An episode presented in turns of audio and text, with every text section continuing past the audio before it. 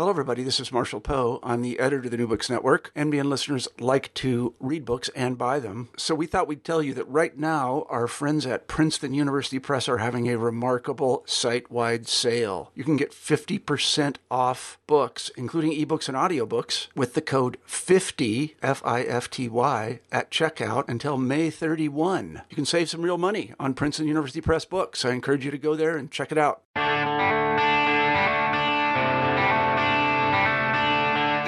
I'm Tricia Keffer from sunny Key Largo, Florida, your host for New Books in Architecture, a podcast channel on the New Books Network. If you have any ideas for books, please send me an email at plantspeoplelove at gmail.com.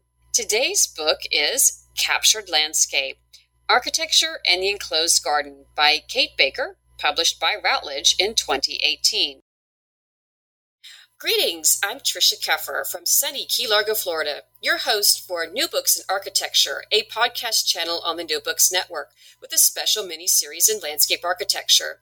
Today's book is Captured Landscape Architecture and the Enclosed Garden by Kate Baker, published by Routledge in 2018.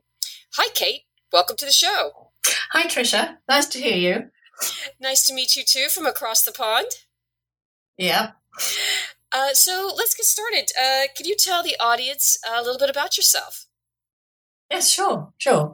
Um, I'm uh, uh I'm a trained architect uh, and um, had my own practice for quite a long time uh, with um, with with another with a partner, and after that, decided that I'd really like to go into academia. So I've been teaching at an architecture school now for um, many years.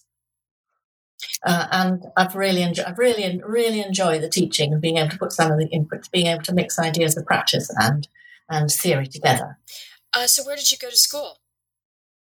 Uh, uh in um, in Kingston. In with Kingston, it, it's a sort of outer London. Oh, interesting. So, uh, what was your uh, motivation for writing this book? Um, well, it's it, it came out of um, a lot of looking at buildings um, over a long period and taking students on field trips and all that sort of thing. And um, I was realizing that there was, um, I was being drawn to very specific sorts of buildings. And there were always ones that I wanted to go and see and really enjoyed. Um, and then the more I looked into them, well, it didn't matter whether they were old ones or new ones or contemporary ones, um, they had this particular characteristic, which was to do with having um, having an internal contained garden. So um, the so the garden almost becomes an indoor room. Uh, sorry, an outdoor room. Uh, shall I say that bit again? it's okay. It's an outdoor room. Yeah. Okay, um, so it, it, it's almost like an, ex- an extension of, of, of the architecture, but, but outside. Um, so uh, I started to think a little bit more about this and how these internal gardens um, are, were incredibly like rooms in that they have they have they have vertical elements, the walls, in other words, uh, and um, and they have this horizon and they have the horizontal element, which is the floor, um, and the flower bed somehow could be seen as, as you know, as the carpets or something like that. Um, but you know, there is one big difference, and that's that they don't have a ceiling, but they do have a ceiling because the ceiling somehow is the sky, uh, and then this can be a, main, a means of transporting you and your imagination um, up and beyond into the into the into the into the sky and the stars. And I just got intrigued about that, about the, the, the, the similarity and the difference and this sort of ambiguous quality that these spaces had. Just like a like a little living building. Yes, sort of, sort of.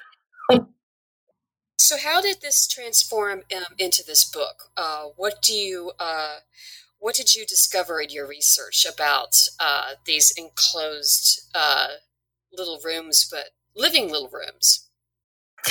Um, well, I uh, I got once I started to truly really analyze them. Um, I realized that they all that there was a lot to them, much more than I'd really thought. You know, they were much more than just pretty gardens. Um, and so I spent a long time trying to work out what it is, and then at the same time spending uh, trying to work out what was the best way of being able to talk about it uh, in you know in structuring the layout and, of of of, um, of the case studies that I was talking about, and and um, what exactly they are and what they mean in different contexts. Um, you have historical context too. What's the historical context of the enclosed garden that you discovered? Um, it's it's very long and very varied, and perhaps I might come on to that a little bit later, because I think I'd, I'd like to start talking about um, how I um, how I worked out the structure of the book and how and how to, how to convey um, my understanding of these enclosed gardens. Sure. Yes. Go ahead. Yeah. Okay, um, that's, that's fine. Um, so I I have I have a whole range of uh, of examples, um, and they're not just from the past, but they're also from uh, from the present. But I didn't want it to be um, a, a, a, scholarly history of them. I was quite keen on um, making sure that that the ideas are, you know can be translated into very contemporary design as, as well as historical um, the, the historical context. Um, so I was I've been selective about my historical examples, um, but I also wanted to emphasise the experiential and phenomenological approach um, to counterbalance um, the, pure, the, purely theoretical, um, but also talk about the, the, the theoretical, um, and not let um, and for it not to be a dry academic book. Um, so that's wanting to relate abstract ideas to the embodied experience um, to try and convey what it is, what makes the sense of place in this in this context. So yeah, I like that. Tell me more about it. Okay, um, well, just a little bit more about it is that um, in the, the construction of each chapter um, it, uh, is is is fairly is, is fairly standard throughout, um, starting with a personal account of an enclosed garden that I visited, um, and through this a, a, short narrative, I try and capture the reader's imagination um, through evoking the sense of being in that space and approaching it and walking in it and living in it.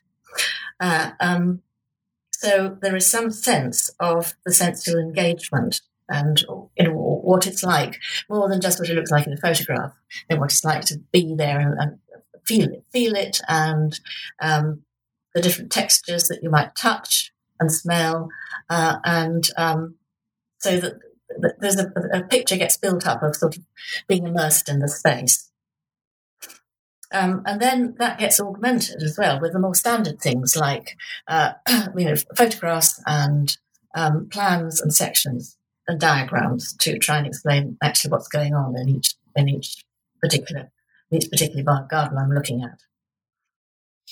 Uh, yes, I noticed that about the book, um, and it's true. What you're saying is uh, we're talking earlier that uh, you don't have a lot of plans and sections; you just kind of have pictures. But I, I like to see the plans uh, and see the layout. It, it's just uh, clearer when everything's kind of like decluttered.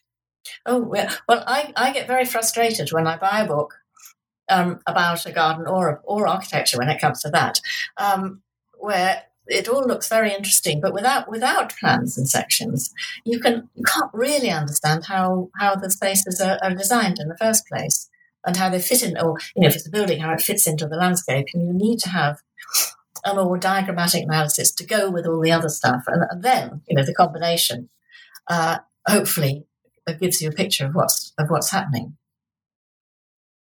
Yeah, because I was looking at one here. Uh, just uh, I just so happened to open it on page nine, and it was talking about yeah exploring the idea, uh, the limits of space and restricted views, and and how the layout, uh, how it kind of all comes together uh, for uh, an internal space, and kind of just how to do it. How do, how do you design a good indoor garden? What did you find? Ah, um, You have to be. I mean, that's that's a difficult question to answer, but I, I think first of all you have to be very sensitive to its in, to its um, its location, and um, I think some of the best ones have been have been where the architectural designer or the builder, for that matter, doesn't necessarily have to be a you know a, trained architect to make beautiful spaces, um, uh, but being sensitive, being very sensitive to the place in the first. Uh, um, to start with, and, and then being very true to what the purpose of the building is, or the purpose of the spa- or the outdoor space. And somehow, if you can get some reciprocity between outside and inside, then then those are the things that make really really good enclosed gardens. Yeah, you, you obviously you love this, so it's like uh, you, you this book is is really something. So um, uh, yeah, just uh... one of one of my favorite buildings, I think, is probably the, is the Alhambra in southern Spain. Uh, it's uh, it's it's a Moorish palace, so it starts off by uh, by um, it was built um, by the the Islamic regime of the time. Uh, and um, it's a building that has grown quite a lot, but it is it's the the ordering of the spaces is is very regular, but it's always adapted to suit the, the, the, um, the particular type of topography of the land. Uh, and each time you go you go through through one of the rooms uh, and maybe through another room, then you come to an open space which is another room, although it's a garden and it might have a fountain in it, uh, and it'll have beautiful tiles probably, and then it'll always be a, a, a, a view that takes you somewhere else. Uh, and this this this is a whole sequence, a, sequ- a, a sequence of spaces, uh, which which is just truly stunning. How does it how does it work? How do they? Um, I see your um, diagrams here. Can you talk about that a little bit more? Um, about why it works and what's what's there that makes it so special? Um, partly, uh, partly the use of materials, the the, the very subtle use of um, uh, uh, of, um, of, of, of, actually a very a very restricted use of materials, I think, uh, and um, the and, and I think that goes through right from the from the building the building materials themselves um, to the, the, trees and the hedges in some cases, and you feel that they they're sort of echoing each other. So sometimes sometimes you, you might get a hedge that has um, that has been carved so carefully that it has archways through it, so you can you can it's a very permeable space, and that might echo um, one of the other sides of the space, which will be a, an arcaded walkway. And that walkway uh, might then have a view on the other side, and there will be seats there where you can sit down and look at the view or look inwardly. Um, uh, and it just gives gives you the sort of whole range of possibilities. So, uh, what uh, can you talk about some more um, examples in here um, that we were uh, looking at further. What about uh, like the Christian world and the adaptation of the Eden Garden of Eden? You were talking about that as well. Uh, yes, perhaps I, well, but I do I do use one chapter specifically to talk about that, uh, and uh, to try and unpack what the ideas are behind um, behind how a lot of these gardens have developed. Uh, enclosed gardens originated in ancient Persia. So they're some of the oldest types of um, building and garden form that have ever been designed in the West. Um, and so uh, they developed. Uh, they de- they developed um, quite specifically in in certain in certain geographical region, regions which had the same sort of cultural inheritance. Uh, and so there's a very strong uh, uh, emphasis on, on certain things with the Islamic um, with the Islamic cultures. And then if we go to somewhere like ancient Rome, we'll see exactly the same sort of garden, same type. Um, and I call it a, ty- uh, you know, a, a ty- I'm calling these typologies of space. Um, uh, but there are certain features that are incredibly different, even though they, they still work in terms of what the, their spatial identity is.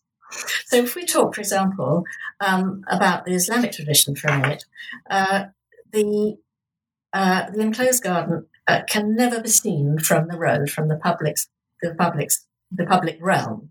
It's completely hidden. Um, it's the woman's realm, and it's essentially private. When we then have a look at what was happening in uh, the Roman with the Romans, um, they had uh, their, their, towns were constructed in a very, in a very different way, um, usually using a uh, you know, overlaying a grid and having very formal streets, uh, which would then uh, have houses coming straight up, up, you know, up to the uh, up to the roadway um, with an entrance, with an entrance way, which would um, give you a view right the way through um, on w- with an axis going all the way through to their peristyle garden, which was deep inside their inside their, their building plot, uh, because they were quite happy for to be seen. Um, you know, they liked the theatricality uh, of having this beautiful garden that they have in the middle of their houses, and and so um, they were on display to the public, and that was fine. That was you know what they wanted. So so it so so they're very different forms, but it's still the same. It's still the same idea behind them about having these central open spaces. Uh, and if I was to just unpick another side of, if I go back now to um, to Islam, um, it's often called the uh, Chahar Bagh, um, the the the, um, the, the, you know, the, type of garden that you, you see in um, Islamic cultures. Uh, and, and, it has a very a, a, very specific form. It will have a central fountain usually. Um, so the, the fountain itself will be reaching up to God, uh, and then the water, and then as the water falls, it falls into um, into a pool just surrounding it, and that pool will have four streams running off it, um, very exactly at right angles, uh, and um, producing a four square geometry. And these four streams represent the four rivers that divided the ancient world into the four continents. And this is a pattern that we see time and time again. So if we go back to the Alhambra a minute, you will find that this pattern uh, is really clear in all the gardens that you pass on your journey through the building. Uh, but everyone is different and unique. Uh, and uh, just perhaps to talk a little bit more about the um, the Christian world, the hortus conclusus uh, is uh, what it's what it's called in the in um, in the Christian world, and again it meets the meeting. It's the meeting point between the corporeal and heavenly existence.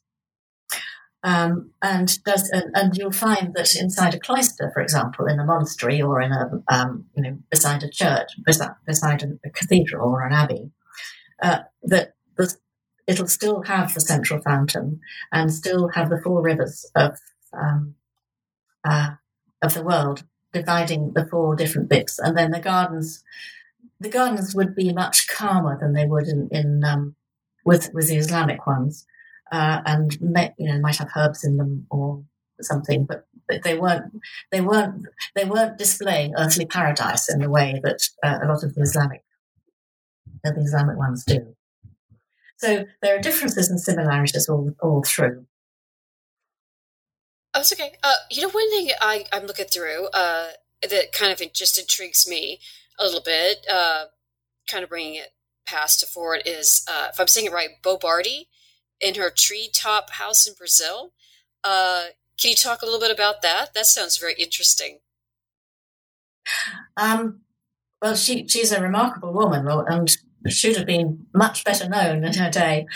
Um, she's she's uh, she's she was somebody who really, really looked at a, at, um, the landscape she was building in very, very carefully, uh, and um, clearly liked the idea of having an enclosed garden. Uh, uh, and um, but it, but it was it was a it was a challenge because that where she the, the, I'm talking about the house that she built for herself. Uh, the, the plot of land was on on a massive slope, uh, and so to uh, to provide a provide a house that was you know both had a sense of enclosure but also respected the, the, the aspect of the land. Uh, she decided to um, uh, have have have her house as still having the plan of an enclosed garden, um, but lifting it up, lifting it up off the ground, and having one side fitting into the into the into the hillside, um, but then the other, um, but then resting the rest of the house just on very thin columns. This uh, and this allowed the, uh, the landscape and nature to just uh, just grow all the way through it. So she so the house now is completely surrounded by nature, and you, there's also nature growing through the middle of it. Uh, and it, uh, it's a building that I haven't been able to visit, but it's it's certainly very high on my list because it looks um, it, it's completely completely modern and um, completely natural. Hey, it's Kaley Cuoco for Priceline. Ready to go to your happy place for a happy price? Well, why didn't you say so? Just download the Priceline app right now and save up to 60% on hotels. So, whether it's Cousin Kevin's Kazoo concert in Kansas City, go Kevin, or Becky's Bachelorette Bash in Bermuda, you never have to miss a trip ever again. So, download the Priceline app today. Your savings are waiting. Go to your happy place for a happy price. Go to your happy price, Priceline. Um, so uh, what I was thinking is, uh, when you said that, is uh, can we talk a little bit about some of your examples here about um, enclosed gardens uh, in modern times and how that uh, gives us a sense of enclosed space and, and what what does enclosed space do for us? Why why is that important? um, I think that uh, if you're uh, it, it provides it provides shelter, safety, security, uh, and uh, so that's at an emotional level. Uh, but it also means that you can control that particular bit of in your environment, uh, and that I suppose that also sort of leads me on to various things, various um, other aspects of the garden, and be, because you have because you have sides and walls that in, uh, that um, enclose the space, uh, then it probably means that the climate inside is um, uh, is more sheltered. We'll have a steadier temperature, uh, and um, you've got the capability of growing different things to just uh, you know the land on the outside of a uh, on, on, you know surrounding a building. Uh, so, you know, so domestically, it's great because you can probably find little areas where you can, if you're living in England anyway, areas where you can sit outside for much longer, um, because the you know the, the, the biting wind will have been uh, stopped by the by the outside walls.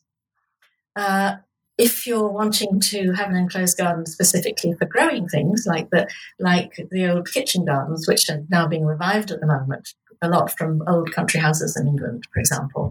Um, they they were very much organised so that uh, you get you get the south facing slopes having greenhouses in them uh, and um, trees on walls so that the wall will um, itself radiate heat to keep the fruit trees going and be able to make be able to grow crops that perhaps you know would normally grow in a hotter climate.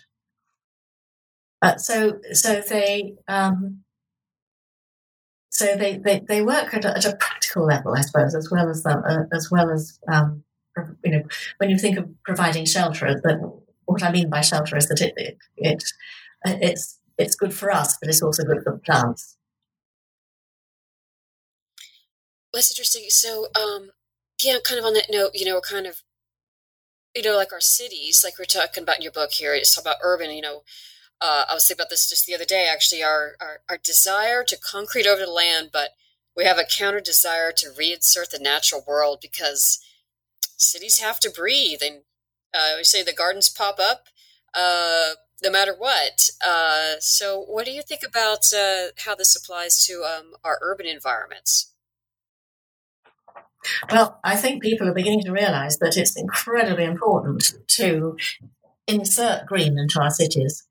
Uh, uh, uh, and and um, certainly when I was when I was doing my research, I was I was quite heartened by the fact that people were being really inventive uh, with um, with trying to bring nature back into into the city, uh, uh, and um, that that that seemed to be happening at all sorts of levels. It, if, I, I I've always been very interested in a in a um, a building complex in Paris, which is the new Bibliothèque Nationale, uh, and um, that that is it's a very large building that that sits just behind the Seine, uh, and that's in the that's in the that's a sort of O uh, sort of O shaped, I suppose. And so it's, so it's got a it's got you know it's got, it's got a very large central open space and they very specifically wanted to put, um, reintroduce the forest, the idea of the forest, into, into the middle of the building. So they imported quite substantial trees and planted them in the center in the center of the, the um, of that space and have grown up uh, and have, have now grown up uh, grown up in an area which is um, uh, been colonized by a whole range of um, flora and fauna. Uh, and, and has been and is now very successful, although it had a, a, huge amount of teething trouble. But the fact that they that they won and it was successful, I think, is a, is is really good. So so so there are projects like that happening, and there are also projects um, where um, people are beginning to realise that gardeners in cities are really rare. And I was, I've been quite shocked at uh, quite a few stories I've heard from people who have said, "Well, oh yes, um, we, we, you know, if we, if we there's this designer." Um, developers saying that if they do put a garden in, the, in their in their buildings on top of their buildings, um, then they get tax breaks. So that was another sort of encouraging sign that things are changing. You know, that, that um, cities, you know, have got the potential for getting greener anyway. Uh, and uh, at the at the sort of other end of the scale as well, um, where the, um, where where there's less money involved and and um, overcrowding has been you know much more extreme. Um, there are areas, for example, in New York, where communities have, um, community groups have got together uh, and found derelict plots which had not been which had not been um, uh, developed, uh, uh, and completely converting them into little havens, little wonderful havens of greenery, and much used, much used. Now people have parties in them. People just go sit there in the afternoon. Um, somebody, one, one of the ones that I was particularly fond of um, was called Petit Versailles, uh, and um, they had they had art performances in there, and uh, was was just a wonderful place to go and sit in for the afternoon. How does uh, cities? Uh, how are they uh, incorporating uh, new forms of enclosed garden? Because they're talking about here about rooftop gardens and, of course, the famous Paley's Park in New York, um, etc. how is that?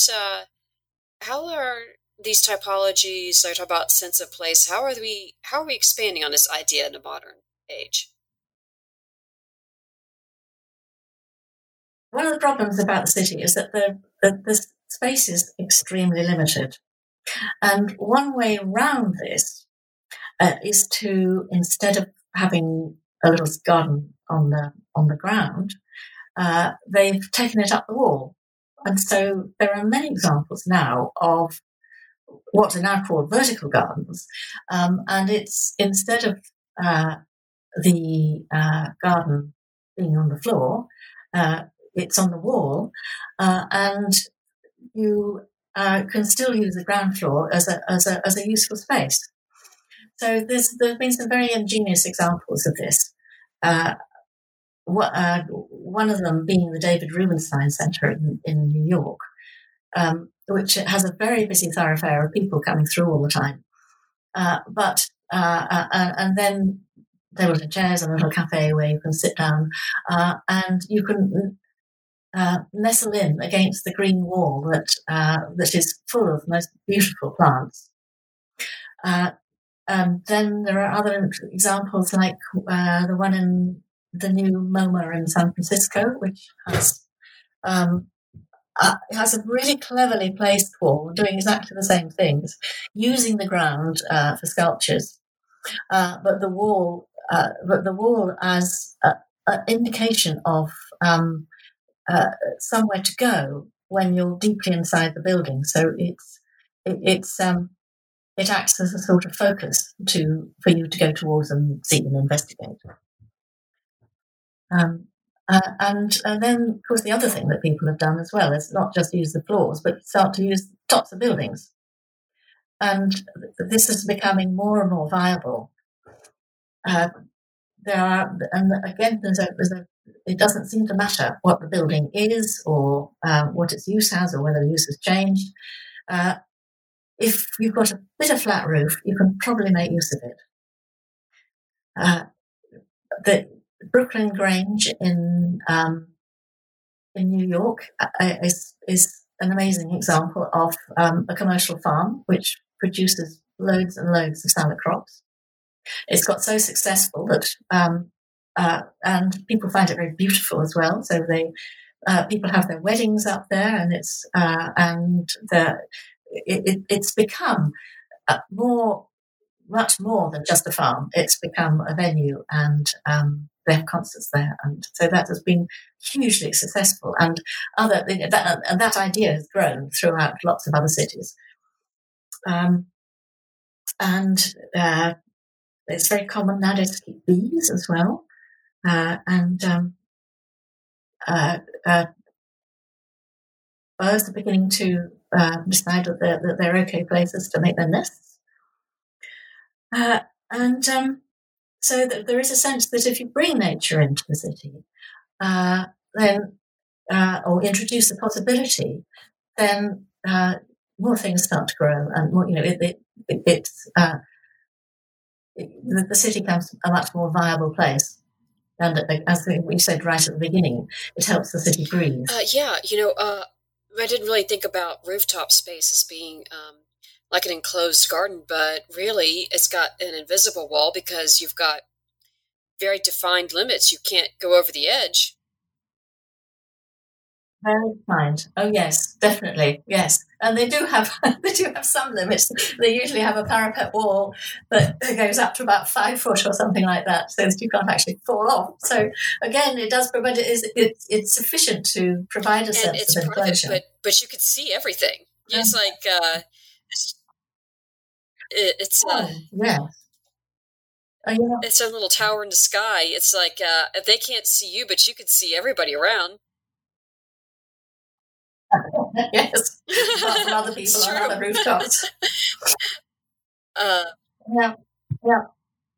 Um, and they, they, they yeah, they're, they're great um, places. Uh, let's talk a little bit about. Sometimes it gets a little bit mm. um, neglected, uh, but very important. What about the Far East? Uh, you talk about a little bit about a case study there. Uh, what? How do they do um, enclosed gardens, and or they do it differently, or, or what's their what's their take on it? Oh well, um, it depends a bit on which bit of the Far East we're talking about. And the uh, I confess to not knowing very much about China um, uh, in detail. I know a little bit more about um, the Japanese, the, the, the, history of Japanese outdoor spaces. Uh, and um, the Japanese uh, create very, very different ones. They're very spare.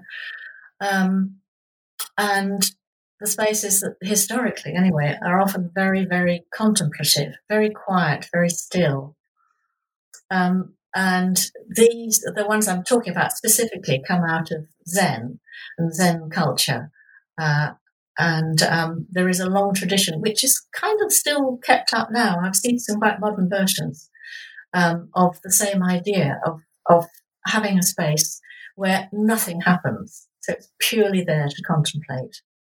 Uh, and it, again, it will have an enclosure. Uh, and uh, what you do is walk around it. You don't go through it, you just walk around it. Uh, and you might sit and, and there will, throughout the buildings, you might have very particular uh, ways of being able to have a, a, specific, specific view of it. And each element, although it's very simple, it might only be rocks and sand, uh, or it might have a little bit of moss or something, but they would all be all these elements and or uh, or very few carefully clipped trees. So in a way, you know, not very natural at all, um, but carefully composed to make it an art, uh, uh, uh, to become an artifice, um, which is an artifice of that represents the landscape around. And that's very different. Well, it's kind of interesting, though, that you know all these different cultures. Of course, humans don't we just now so connected like we are, like today, over the internet. But um, how each of these cultures uh, still developed uh, some kind of enclosed garden. It seems to be a human human need. Oh, yes. Oh, I, well, it certainly seems to me that there's a human need uh, because they, I, I, they have, you know, I do, I have met them pretty globally now when I've been doing my research, uh, which is which is, uh, uh, but it just doesn't get talked about very much. And I suppose that's one of the reasons why I wanted to write the book because they seem uh, such an, an, you know an important ingredient uh, of uh, the way we want to we want, we want to inhabit our our, our spaces. You know, our, our um, the, you know the buildings and you know the way we use our outdoors and perhaps yeah, care for it a bit kind more. of human desire for our for our landscape because I, was just thinking about that it's like you know then these cultures of course obviously had a lot of communication of ideas but they were all developing the same kind of things or concepts in their own space that adapted to their own environment in a way that made sense for them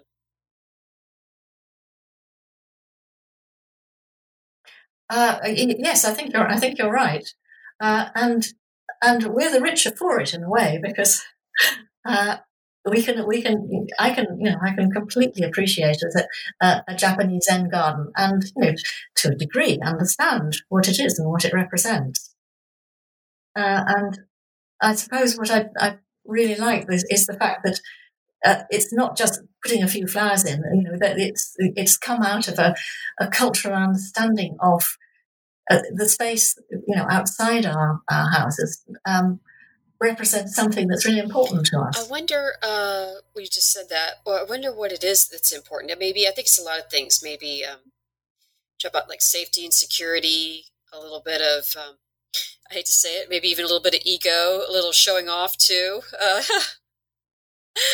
a little, a little bit of. Uh, um, well, I was just thinking about you know the Alhambra is, is you know it's a it's a three ring circus act. It's um, it's really it's it's um, it's got everything. It's got everything, you know, from amazing fountains to beautiful tiles and um, you know exotic plants uh, and um, you know all the, all the tricks in the book. So it, you, could say that's all a bit over the top, but it isn't. It's it's wonderful, and uh, I think it just if we keep on with that example, it, again, it's you know the small scale is representing the big scale, and I think you can have a lot of fun with that if you're a designer, thinking about that, and then you know deciding what it, you know what is it, what is it that we want to say, what is so wonderful, you know, it, it, you know, it's to do with the thing, well, wonderful landscape, um, and how can we sort of bring that in to be, uh, you know, to be close to us? Because we all seem to have we do seem to be a bit hardwired into, you know, wanting wanting to be close to the landscape. And so these enclosures, you know, if especially if you're not particularly near it, near it yourself, can um, can help um, you know, close that gap between you know, wherever your situation is and you know the beauty of the outdoors.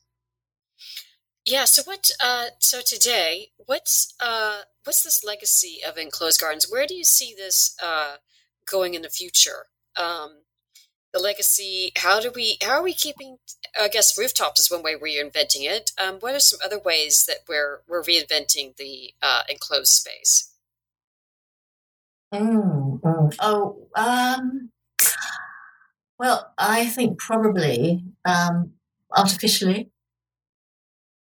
I'm just thinking about some of the new gardens in London, uh, where some of the big, the new, bigger high rise buildings anyway, have gardens at the top of them. And they will be enclosed, though, or semi enclosed. Gardens that have, um, that will have some sort of uh, glazed, you know, a lot of glazed openings. And I suppose this means that they have the advantage of being able to have a very very controlled environment, and uh, you can grow things and they look beautiful all through the year, and they can, you can open up uh, spaces all through the year as well. So if you don't want to go and have a park on a cold winter's day, uh, uh you pop up in your lunch hour to the top of a uh, um, one, one, of these one of these buildings and eat your sandwiches. Um, in something that might have been designed as a uh, as a tropical garden, and so you have that um, you have the luxury, I suppose, of using uh, a, a, controlled indoor space. Well, I always like to ask all my guests their favorite something, so it doesn't have to be in a book. Is there a favorite enclosed space uh, of yours? Um, oh yeah, I wish I had something up my sleeve. Just another little pause. Uh, I'm trying to think what would be good to do. Oh, I well, um, yeah, I will do. Um, uh, it's my very favourite enclosed space uh, is actually a, a, non-garden. There's hardly anything in it at all, uh, and it's a cloister uh, in uh, um, an old monastery, a very old monastery, a 13th, 12th, 12th century monastery in the south of France called Le Thoronet. Uh, and it was built uh, as a Cistercian monastery with very strict rules. Uh, and um, the, the uh, stonemasons who built it somehow had the most extraordinary sense of understanding um, a very, very intimate space. Uh, and it's on a slight slope, uh, and the the cloister has very, very thick walls, so thick that you can actually sit inside the wall. In, in one of the openings, you could you could sit inside it. They're so big, uh, and uh, because it's very hot as well, the, the, cloister uh, is actually quite cool. So it's a very, very it, it it's a it keeps some of the out, these um, uh, these walkways much cooler than they would be if they were just outside. Uh, you know, they're deep in it and, and quite dark as well. Um, but then there's a huge contrast then between the light and the dark, uh, and the way the um, the uh, rhythm of the of the archways of the cloister work. They produce um, a very lovely pattern as the sun comes through, and um, uh, and uh, and the sunlight falls through onto onto the um, onto the cloister walkway. And of course, that it, and it's very because it's so small, it seems to work almost like a, a, um, a, a, clock, you know, like a, sundial, that kind of thing. As the sun walks around, you know, you you spend a long time there. You know, you're always conscious of what time of day it is because of the way sun falls uh, through the wall and onto the floor, and um, you step through it. So it uh, it's just very, very beautifully balanced space. Oh, that sounds fascinating. I would like to visit it someday. Oh, yes, you must. It's a must. Um, well, uh, Kate, thank you so much for being here. I know we've taken up a lot of your time, and, and I really appreciate you, you uh, connecting with me from, from across the pond again. Um, can you tell our audience uh, what are you working on now? well, um, I'm not writing at the moment, but um, what I've um, what I'm trying to do at the moment is to um, think about um, and develop some of these ideas, but through painting rather than through writing. And I've been finding that uh, really, really interesting because uh, you know the words, the words, and um, are just words somehow, uh, and they, you know, and, and they express, you know, they express verbally what I'm trying to say, but trying to do something through a different medium means I have to uh, think very, very differently about how to convey, um, you know, how I feel about some of these spaces. So I'm, um, I'm doing this very slowly, uh, and I'm doing lots of experimenting, which is a huge amount of fun. Oh, that sounds lovely. I'd, lo- I'd love to see some of your paintings. Maybe that's a, a, a painting book. I'll have to do a few more first, I think. Uh, and I've been it's uh, because I've been I've been sort of mapping spaces and thinking about city spaces and how uh, uh, how you, how you use a plan to convey something, but then at the same time you also need to have things that you see that you know that you see in the street rather than just looking down on something. You know, you're you're equally well looking across at things. So I'm trying to mix up um, the the two different ways of seeing and understanding uh, visually on, on, onto onto a canvas. Uh, and um, what happens if you superimpose a grid and uh, the, the, the, differences that it, um, that that makes when you're walking around somewhere. So it's uh, there are ideas that are, um, I'm having to struggle. I'm struggling with, and um, when it works, you know, is is very very satisfying uh, to, to try and get across these, these, these two ideas that you know that sort of run parallel that, that make a whole um, uh, way of you know how one perceives the city and city spaces.